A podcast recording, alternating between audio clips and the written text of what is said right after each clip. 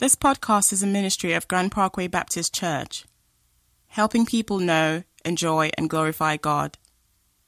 For more information about Grand Parkway, visit grandparkway.org.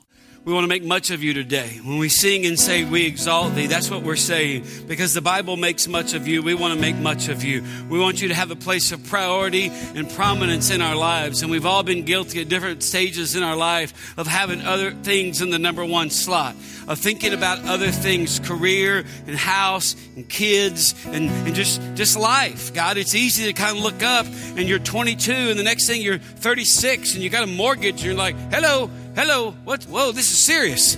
But one thing about having you in the place of prominence and having you as the priority is that it kind of clarifies everything else. And so, Lord, as we open up your word today, let it clarify some things in our life. Shine the light where it's kind of really dark or just some things are kind of in the shadows. Let us see things in ourselves in the light of your truth today. That's our prayer, God. Make it our experience. We pray in Jesus' name. And everyone said, amen. Amen. You can have a seat. If you got a Bible, let me ask you to take it and open up to Romans chapter 12. If you don't have a Bible, there's one on your row. I'm on page 948. I want to talk to you this morning about the clarifying nature of grace. The clarifying nature of grace. You say, what do you mean? And you'll see this in the Bible, but when you rightly understand grace, it kind of clarifies some things, help you to see things and yourself in a real clear light, okay? While you're finding Romans 12, and before I start reading, let me make this public service announcement. Let me ask you to do something.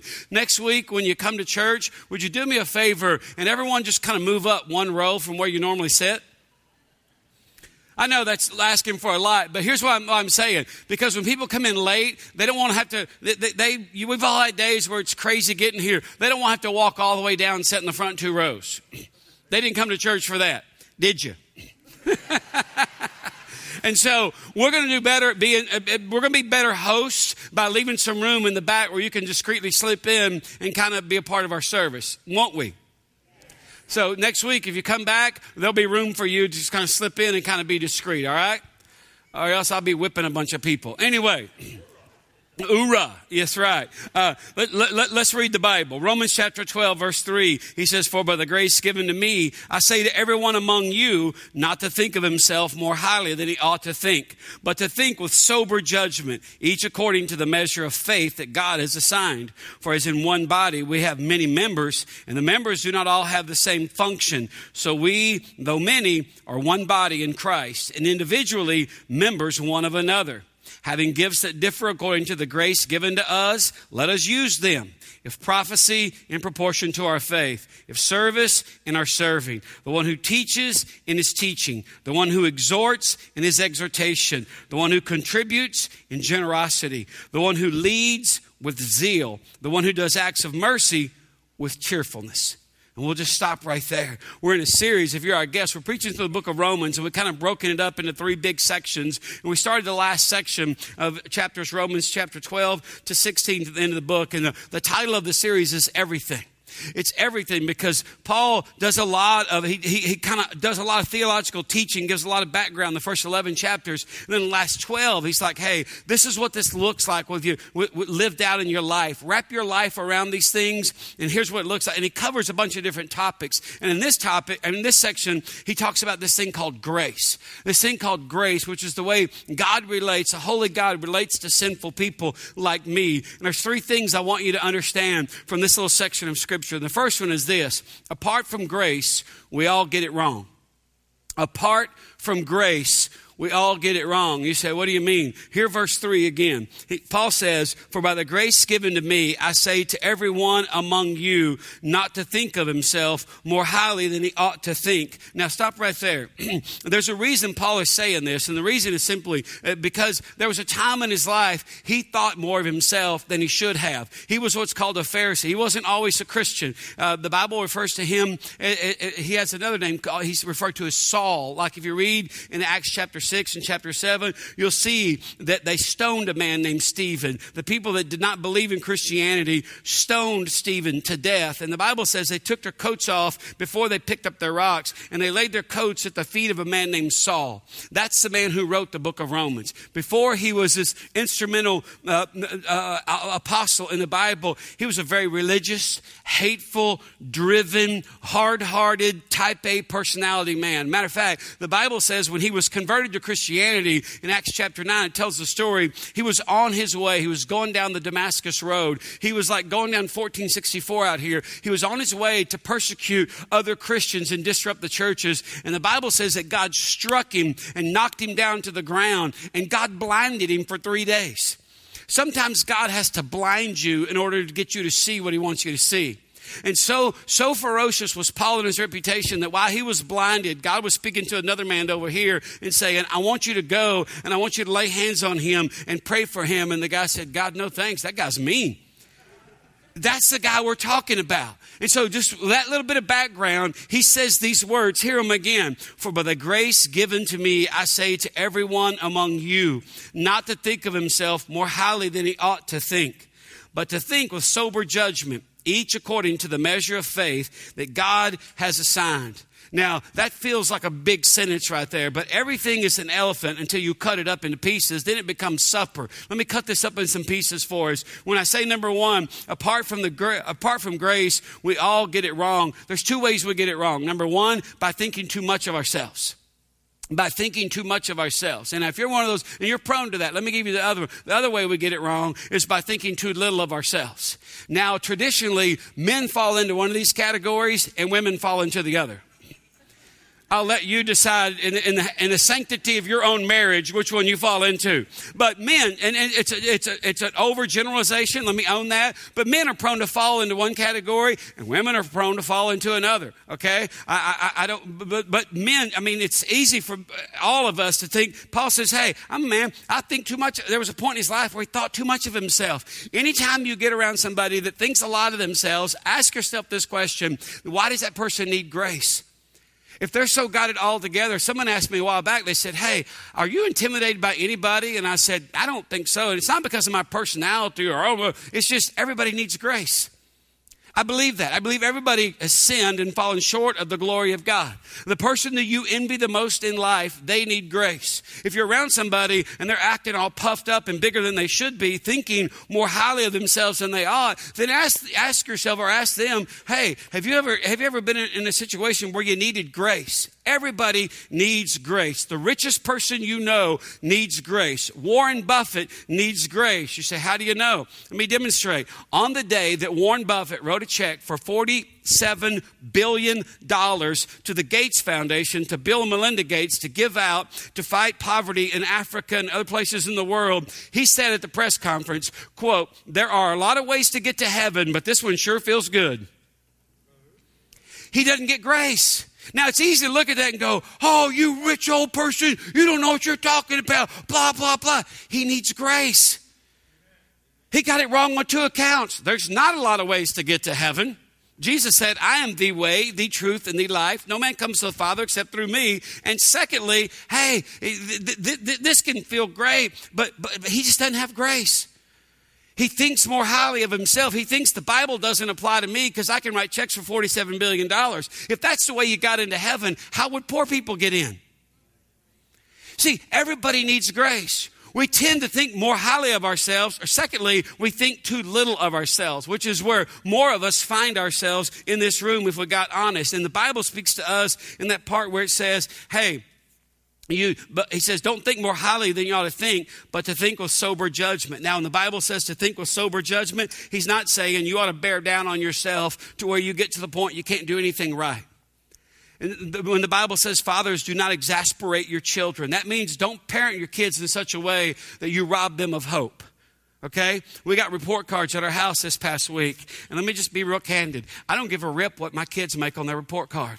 I know that gets me kicked out of the parenting club in Fort Bend County. But you ain't come up in my house and tell me how to parent my kids.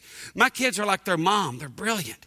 My kids are crossing. She's in AP and pre-AP and blah, blah, blah, and got the thing and took the PSAT a couple weeks ago. And I'm like, hey, Dad, you want to see my hey, Madison, what am I thinking right now? You're thinking, your only question is, did you do your best? Did you do your best? I did, Dad. That's all I care about. Well, do you want to see? No. Did you do your best? Now, my wife, she gets that thing, opens it up. Nothing right or wrong about it. We're just different. She looks at that and reads me. Oh, look, guess what the teacher said about Sophie. Sophie's awesome, right? Well, you want me to read it to you? Do I have to pause the football game? It's not that I don't care about my kids. Oh, see, some of you women over here are like, what a pig you are. Hey, that kid's 10 years old. I've been talking to her since she was conceived. I believe she's awesome. I'm glad, but my wife wants to hear other people compliment our kids. That's great. I need to listen to that, okay? But in my head, when she's reading it to me, I'm thinking, I could have told you all that. But I didn't say that because there's some things you say in marriage and it requires 30 more minutes of conversation. Ladies, you need to know something. Everything we say, we are saying to try to shrink this bad boy down to get it done. Let's tie off this artery so we can get back to unpausing the football game. But here's the thing. When the Bible says, hey, think of yourself with sober judgment, and then he says this, according to the measure of faith that God has given everyone. It's not like, well, you got a big cup of faith and you got like a teaspoon of faith. That's not what he's saying.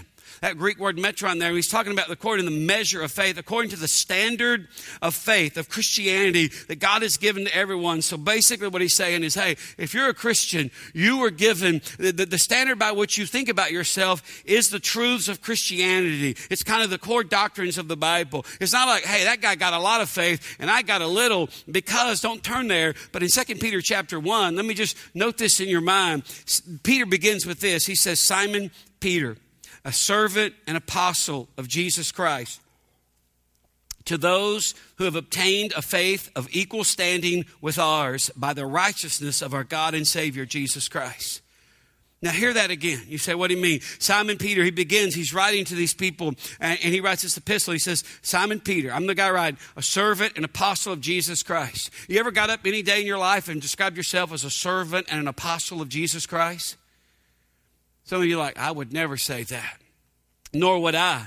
But here's what we need to say to ourselves. He says, I'm writing to those who have obtained a faith of equal standing with ours. In other words, he's like, hey, I'm not a super apostle. I'm not a super saint. I got the same Christianity that you got. You say, how do you know that? How do you know it's the same? Because by the means by which you got it. He says, you've obtained a faith of equal standing with ours by the righteousness of our God and Savior, Jesus Christ. Now, if you're one of those people, let me just ask you for a show of hands. If you're one of those people that says, hey, you say apart from grace, we all get it wrong. We get it wrong in two ways, by thinking too much of ourselves. I won't ask you who you are if you're in here. But let me just ask you, if you're one of those people that's prone to, hey, I think too little of myself, would you just raise your hand? Hold it up just for a second. I want to talk to you. The rest of you people that got it all together, this doesn't apply to you. I started doing this past week, and already, I'm not a big formula person. If you've been in this church any length of time, I never say, do 1, 2, 3, and then wham. No. That's not the gospel. But there are disciplines and habits that we can incorporate into our lives that make a difference. Like, for example, I read about this, and this past week I started doing it.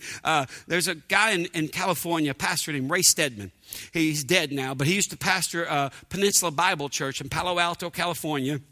And he would get overwhelmed with the responsibilities of being a pastor and teaching and preaching and all this stuff. And he said, I could just get going, and I'd look up and it's 3:00 and where's my day gone? And so he wanted to start kind of integrating his Christianity into his day. And so he'd begin his day. He would get up and he would tell himself three things. And here's what I want you to do. Here's the application for the sermon today. For the next 7 days, I want you to get up. And when you get up in the morning, I want you to tell yourself these three things, okay? These are the three things he would tell himself. Number one, I'm made in the image of God. I'm made in the image of God. You say, well, what's the big deal about that? Because when God made all the animals, he said, this is great. But when he made man, man is the only thing that God breathed his breath, his life into, his nephesh, his soul. Man has a soul. That distinguishes him from everything else that God created. So when you say that I'm made in the image of God, that means that God relates to you. God put something in you he didn't put in anything else, okay? We hunt deer. Deer don't hunt us, okay? So there's kind of a pecking order in the creation as God's kind of set it up. Now, he would just get up and say, I'm made in the image of God. What does that mean? That means I'm not an animal. I don't live at the mercy of my appetites. I have something inside of me. I have kind of the divine imprint. That's why human beings have a soul. So I don't live at my mercy of my appetites. I live at the mercy of my understanding. Second thing he would tell himself is, I'm filled with the Spirit of God. I'm filled with the Spirit of God. You say, okay. What does that mean? It means more than we can realize. I had a conversation a while back with a man who said, I said, well, tell me about your spiritual beliefs. He says, well, I really don't have any, pretty much a deist. And I said, okay. And he goes, you know what that means? I said, yeah. And he said, deists believe that God created the world and set it in motion, and he backs up and he has nothing to do with it. And I said, so because you're a deist and God is not involved in the day-to-day affairs of this world, how'd you like to be married to that, ladies? Because every day you get up and you look at that cat, and it all depends on him. And I said, so you believe that, right? And I said, so prayer is not necessary. Not at all. I said, does it bother you when people pray? And he goes, no, I'm cordial. I'll let you pray, but it has no bearing on my life. Ooh. And then I said, I understand what deism is. I said, here's the reason I don't believe in that. Because the Bible says when a person becomes a Christian, God comes to live inside of you by his Spirit. And so if God has nothing to do with the day-to-day affairs of this world, why would he come to live inside of a Christian? And why would the Bible say things like, walk in the Spirit and you will not fulfill the desires of the flesh? In other words, there's a way that you can live that doesn't lead to destruction, but it leads to instruction. It's a different path. The Bible calls it the path of life. He says, well, I guess if you believe that, then that's good for you. But I don't believe that. I said, okay, I just want to understand. See, I know that you're not a Christian, though you can't agree with the things in the Bible. As a matter of fact, the Bible says that they're foolishness to you, but I want you to know the reason I'm not a deist is because the Spirit of God comes to live inside someone once they become a Christian. And now, and he's like, well, what does that mean? I said, I could say a lot of theological things. Here's the simplest way I know to describe it. It changes your want-tos. It just changes your want-tos. We could talk about, the pneumatology, the theology of pneumatology, blah, blah. When God, here's how you know God's Spirit is inside of you. You find yourself wanting to do things you've never wanted to do before. Like go to church. I'm not kidding. Some of you are sitting in this room right now, and it's because you never thought you'd be in a church. How many of you, at one point in your life, if you look back and remember how you were living, you thought, I would never be here today? Raise your hand. Hold it up real high. Put your hand down. See, it's one of those things. Your want-tos begin to change. There's something in you that kind of just, do you want to do things that you haven't wanted to do before, but all of a sudden you want to stop doing things that you don't need to do anymore. There's something in you just kind of says, you know what? I need to back off that a little bit. What is that? That's the Spirit of God inside of you. You see it all around you. But Stedman would get up and he would just say, I'm made in the image of God. Secondly, I'm filled with the Spirit of God. And thirdly, I'm a part of the plan of God. I'm a part of the plan of God. Now, if you're part of the plan of God, now this one has wrecked me on more. Before this week, before I read this and got to tell myself, but when you start embracing, I'm part of the plan of God, that means you find yourself in situations where you notice something. You ever notice something that needs to be done? The thought goes through your mind is, oh, somebody will get it. Well, if I saw that, somebody else will see it. But when you embrace, I'm part of the plan of God, you see things, all of a sudden it's like, hello. I was telling the first service, I went to go speak at a spring break camp. And I flew into Pensacola, Florida, where my in-laws live. And so I always check on them. And then I get a rent car and drive down Highway 98, down the beach road, all the way down to Panama City and stop in little towns and pulled in a convenience store. They have a Tom Thumbs, what they're called there. Walked in, and a lady standing there. She's got a $5 bill sticking up out of her fist like a sword. And she's just staring. And I don't know if you shop for groceries at a convenience store, but there ain't much in there. And I just walked by, and I parked right next to a woody panel station wagon that had about four little coal miner-looking kids. Didn't have shirts on, covered with black soot all over them. I was like, somebody needs to bathe them kids and whip them. They need to get lined out here. And I just walked past the lady with a got me a Diet Coke out of the bottle. And when I walked by, it's kind of like the Holy Spirit said, hello, there's a burning bush right there. Got my Diet Coke, turned around, and all of a sudden I just start walking in mud. I was like, roo, roo, roo. And clear as a bell, the Holy Spirit said, tell her to get whatever you want. And my first thought was, well, that's great and good, but who's going to pay for that? And I found myself trying to walk by her, and I was just on this moving sidewalk that wouldn't move anywhere. And I was like, "Get whatever you want." And she said, "I've only got $5. It doesn't matter." Long story short, I was like, "What?" She said, "Those are my kids. I don't get paid for another 5 or 6 days. And what do you do?" I think she was a maid at a hotel.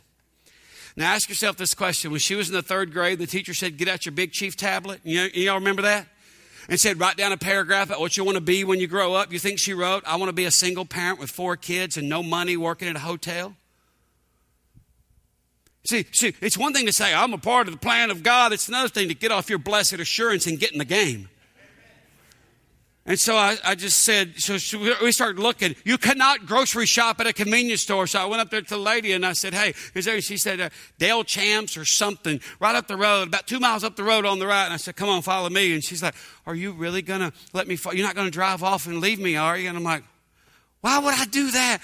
I don't know. This is okay. Go slow, because my car cranked that thing up." I was like, "Lord," and she needs a muffler.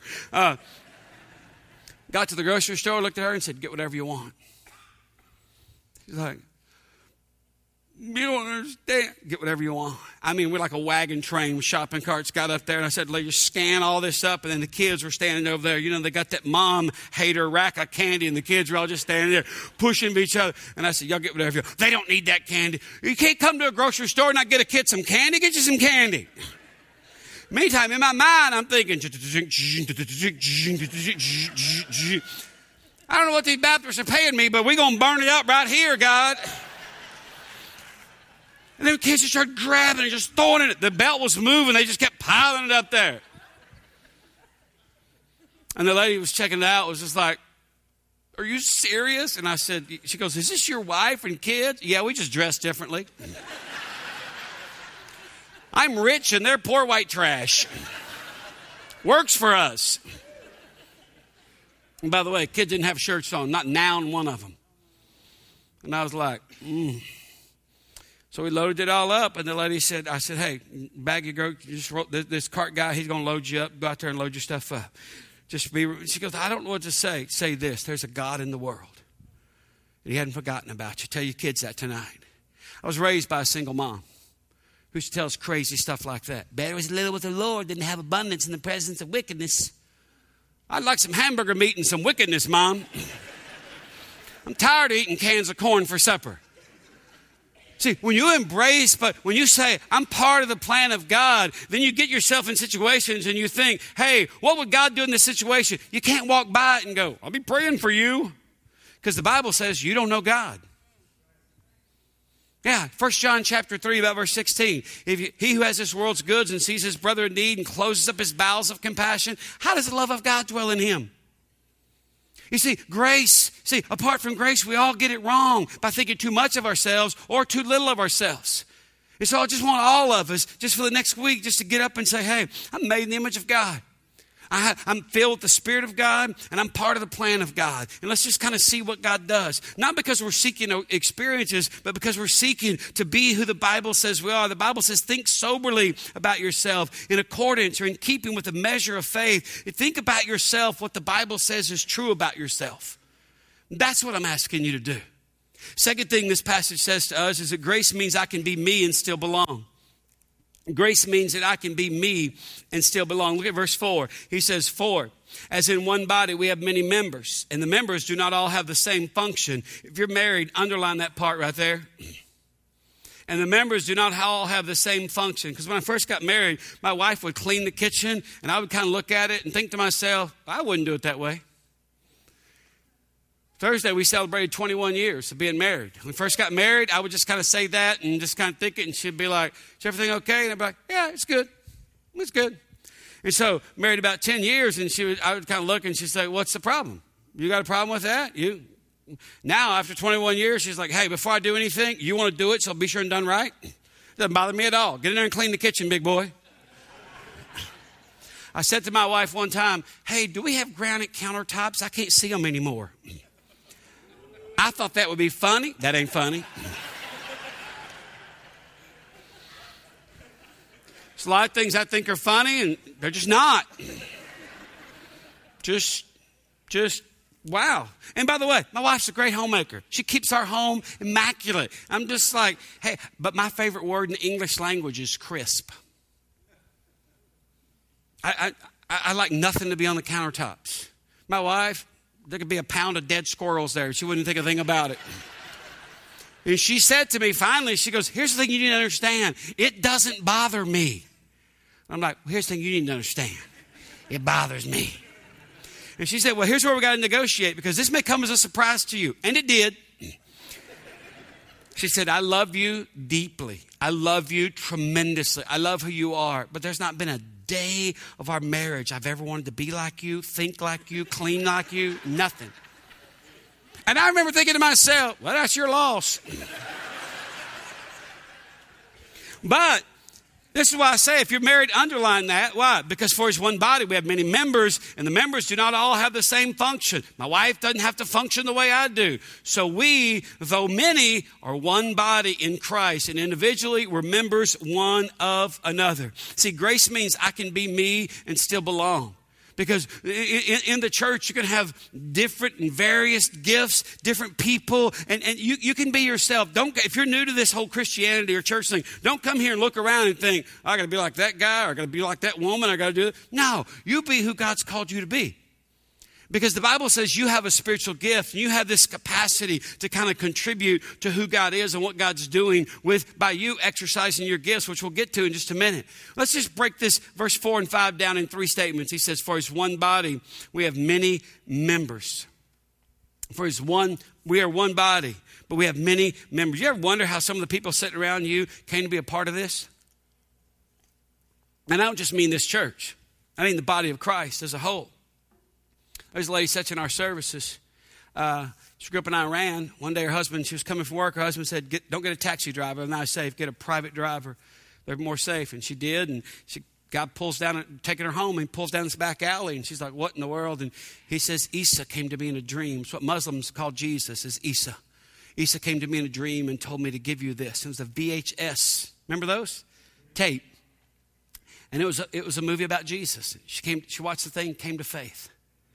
Sets in the service, her and her husband. You say, well, why did I tell you that? Because when the Bible says, hey, for we're in one body, we are many members. You need to know that the members of this place, the people that are part of the body of Christ, they have fascinating. So there's a man who goes to this church every Sunday. His first marriage, he was falling apart. His life was falling apart. He was driving to the airport and going on a business trip and listening to Christian radio, got so overwhelmed and convicted, he just pulled over on the side of the road and just gave it all to God. You walked by him this morning already, and you don't even know it. Why do I tell you that? Because I want you to know that when the Bible says, for as in one body, we have many members. I want you to know that the members of this place, somebody stopped me after the first service and said, hey, who's that guy led worship? That's not Clyde, our normal guy. That was awesome. We love that. We love Clyde, but boy, that was different. Clyde and his wife had a baby, and apparently you need a day off after you have a baby. I don't know what that's about, but... The guy that led you in worship this morning is named Bo Barron. Bo and his family lived in Reno, Nevada. Bo has 6 kids now, something like that. When we talked about I got a lot of kids, 6. And they're all under the age of 10.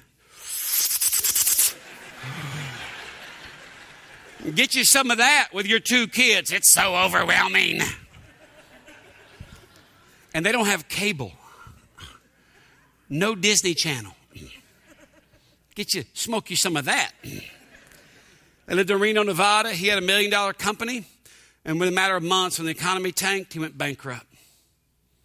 And instead of filing bankruptcy, he worked himself and honored all the contracts and paid all his creditors off. But one day God told him, you need to move your family to Sugar Land, Texas. And he did. And they live out in East Bernard. They drive 35 minutes to get here. Some of you live in Greatwood and come down the expressway like, oh, it's 9 minutes, good Lord. And there's construction. Got here, started a company called Radiant Technology Group, installs multimedia projects. Matter of fact, his company did all this you see up here. The projectors, the screens, the video wall monitor, did all that. He's one of the hardest working people you'll ever be around. He's got his home security license, now installs home security systems. He's getting his electrician's license. Led you in worship this morning. You say, why do you tell us that? Because the Bible says, for as in one body we have many members, and then the members do not all have the same function. You're not all called to do the same thing. This is just part of the way he functions. There's a man in our church that's an accountant at an oil company, gets here early every morning, like 6:30, 6:45, 7 o'clock at the latest, opens up and goes around and picks up trash on all the property. There's guys that show up and play basketball over here every day and every night. The sheriff has called me at 1 in the morning. Them kids down there playing basketball. You want me to run them off? No, we put the goals up for that. Well, they got their shirts off. Well, it's okay. It's okay. We had a little play day here, whatever, and some of the men in this church played basketball and took their shirts off. That's not okay. Don't ever do that again. But then he finishes with this. He says, and then the members do not all have the same function. So we, though many, are one body in Christ, and individually we're members one of another. We're linked together. We're not just individuals bouncing off each other, having shared experiences. You see, when we say grace means I can be me and still belong, that doesn't just apply to us. That applies to all the people in our city. That means that people can come and experience the grace of God, something they've never experienced before, which is why if you've been here any length of time, you know that we're expanding our campus. We're looking to start on a new children's building, because I don't know if you can remember when Bart was talking, hear that music right there behind you? That's going to go away, glory to God. Remember, some of you have been here long enough to remember when the students were right up there and they dropped pool balls on the concrete. Bam, bam, bam, bam, bam. We don't hear that anymore, do we? No. And so we practice full disclosure. And so I'm going to give you an update on the children's building. So if you're a guest or a visitor, just relax. No one's talking to you. But we're an elder-led church. And this somebody asked me just about 8 days ago, maybe. I ran into a guy in a coffee shop, and he said, hey, I hear y'all are looking at building a children's building. I said, yeah. And he said, man, what are you doing over there? Not much. It's the people. He said, no, but I said, no. And if I've met you, greeted you, you've been a visitor, you're new to our church, you've heard me say, hey, the best part about this church is the people. Because when everyone does their part, we say grace means I can be me and still belong. That doesn't just apply to us. That applies to everybody else. And so we're turning people away from children's ministry events because we don't have the space. And so there's some smart people in this church called the Financial Oversight Team and the elders, and they've been working on this. And let me just tell you where we are. We built the warehouse, which is our student ministry building back there. And the note on that is $16,000 a month. That's what we owe every month. The bank says you got to pay this much. Because this church is very generous and we've been strategic in positioning ourselves, we pay $24,000 every month. It goes because we believe in manageable debt, not crippling debt. We're not going to stop supporting Bart Carty and missionaries and everybody else. We're going to keep doing all that stuff. And we're also going to make a dedicated design space for our children's ministry. So the new note on both buildings, so we'll roll what we owe on that building into the new note. And the monthly debt will be between $24,600 and $27,100. And now if you're a business person, you're thinking right now, who enters into something not having firm fixed numbers? Here's why that is what it is. Because when you start construction on a project, you don't pay the note. You just pay the interest on the money that you draw. And so our payment will go down. We'll just continue to save money, because what we want to do is we want to pay for much of it out of pocket as we go. We want to save money so that before we start, we finalize the note. Because when you put together that building back there and the new children's ministry building, add it all together, it's about $5 million. That's if we did nothing. That's what it would be right there. It would be the 27.1. But we're not called to do nothing, right? And so we're not going to sit around and do nothing. So from now to the end of December, we all have an opportunity to give towards this. And the more we give, the more we reduce the overall note, the monthly payment goes down. Now, why do I tell you that? Because we practice full disclosure here. We don't a bunch of people get in a room and figure everything out, because it's not my church. It's our church. We're the church. So when the Bible comes along and says, hey, for as in one body, we have many members, and the members do not all have the same function. So we, though many, are one body in Christ, and individually members one of another. If we're members one of another, this is us. This is where we are as a church. Okay. Now you can look at that and kind of go, whoa, it's like I said earlier. Everything's an elephant until you cut it into smaller pieces. And then it becomes dinner. Our desire, our plan is to pay as much as we can, save as much as we can over the course of this year. And then go when the banker says, oh, you ready to start the terms of the note? Well, we've been kind of praying and obeying, and we want to put this against it. And then it's not near as much. After our service, myself and some of our elders will be available down front. If you have any questions or concerns, or hey, if you're a business person, you're wondering about debt to equity ratio and all that kind of stuff, our property here is worth $12 million.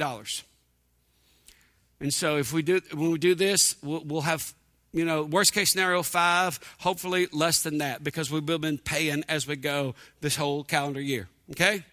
Enough numbers. That wears me out.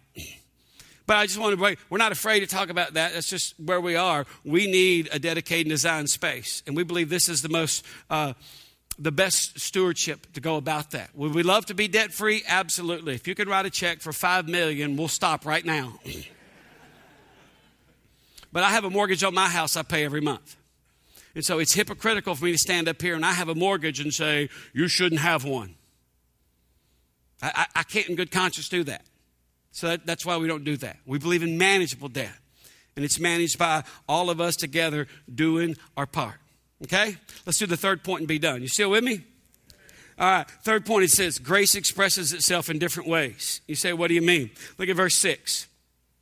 Look what the Bible says. He says, having gifts that differ according to the grace that's given to us. And did you hear that? Having gifts that differ according to the grace that's given to us. In other words, grace doesn't always express itself the same way. He says, let us use them. Underline those 4 words. Let us use them. If prophecy, in proportion to our faith. If service, in serving.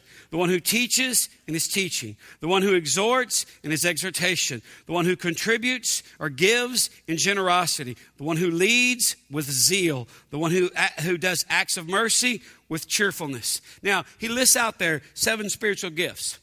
4 of them are considered what's called speaking gifts, and 3 of them are considered service gifts. You say, what do you mean? There's a gift of prophecy. There's a gift of service. There's a gift of teaching. When he says the one who teaches and is teaching, you say, well, what does that mean? My friend Tommy Hammer right over here, I believe, has a spiritual gift of teaching. If you're part of the Joy class that meets out in the warehouse, and oh, by the way, when we get this building built, the Joy class will now meet in the fellowship hall back here, so we'll have a ground level access for everyone to be, and that'll be yours every Sunday. That won't change. We don't move you around because we want to inconvenience you. We move you around because we got to make room for what God's doing here. But when the children's building comes online, that will be, the Joy class will meet there, and also the women's Bible study will meet there on Wednesday nights. Because I got women, we don't have a Bible study. Easy, relax. Not everybody at once.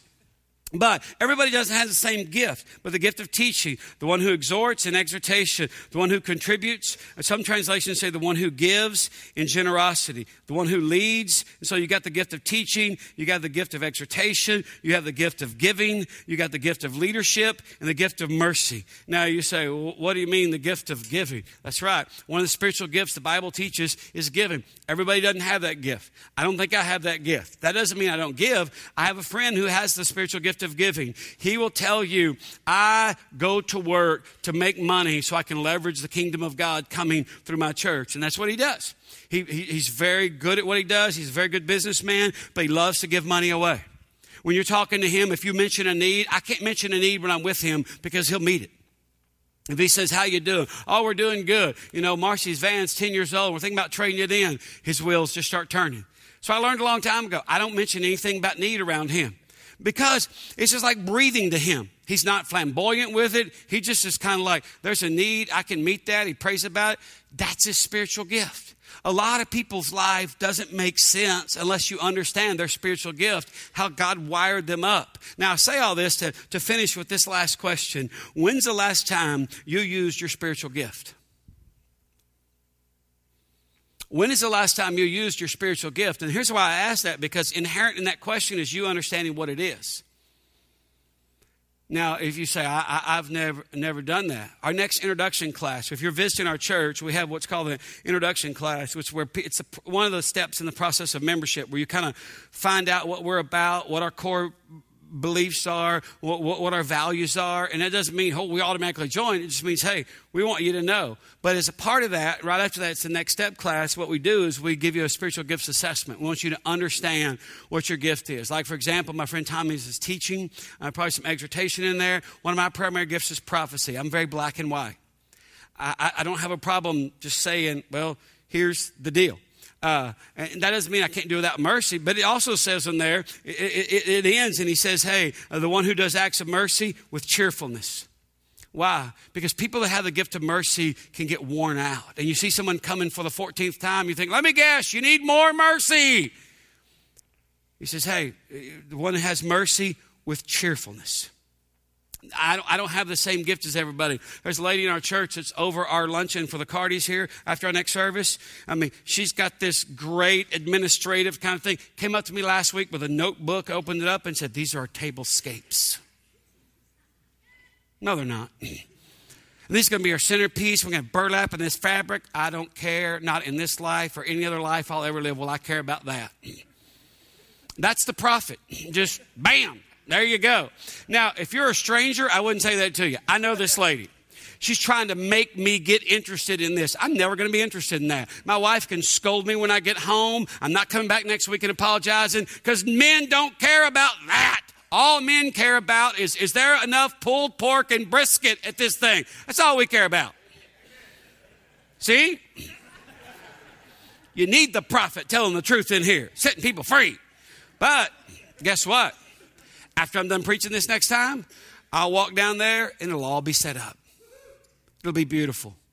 And there'll be food and shove it laid out. I guarantee you she's had a flow chart. She's got a floor plan of that thing. And I'm just like, whatever floats your boat, you crazy freak. But guess what? She doesn't have my gift. And she doesn't want my gift. And I don't want hers. Ask yourself this question. What is your spiritual gift? Or excuse me, when's the last time you used your spiritual gift? Because the church really begins to move out in power when everybody uses their spiritual gift. Now stand to your feet if you would. Hold your hands out. I'm going to speak a blessing over you.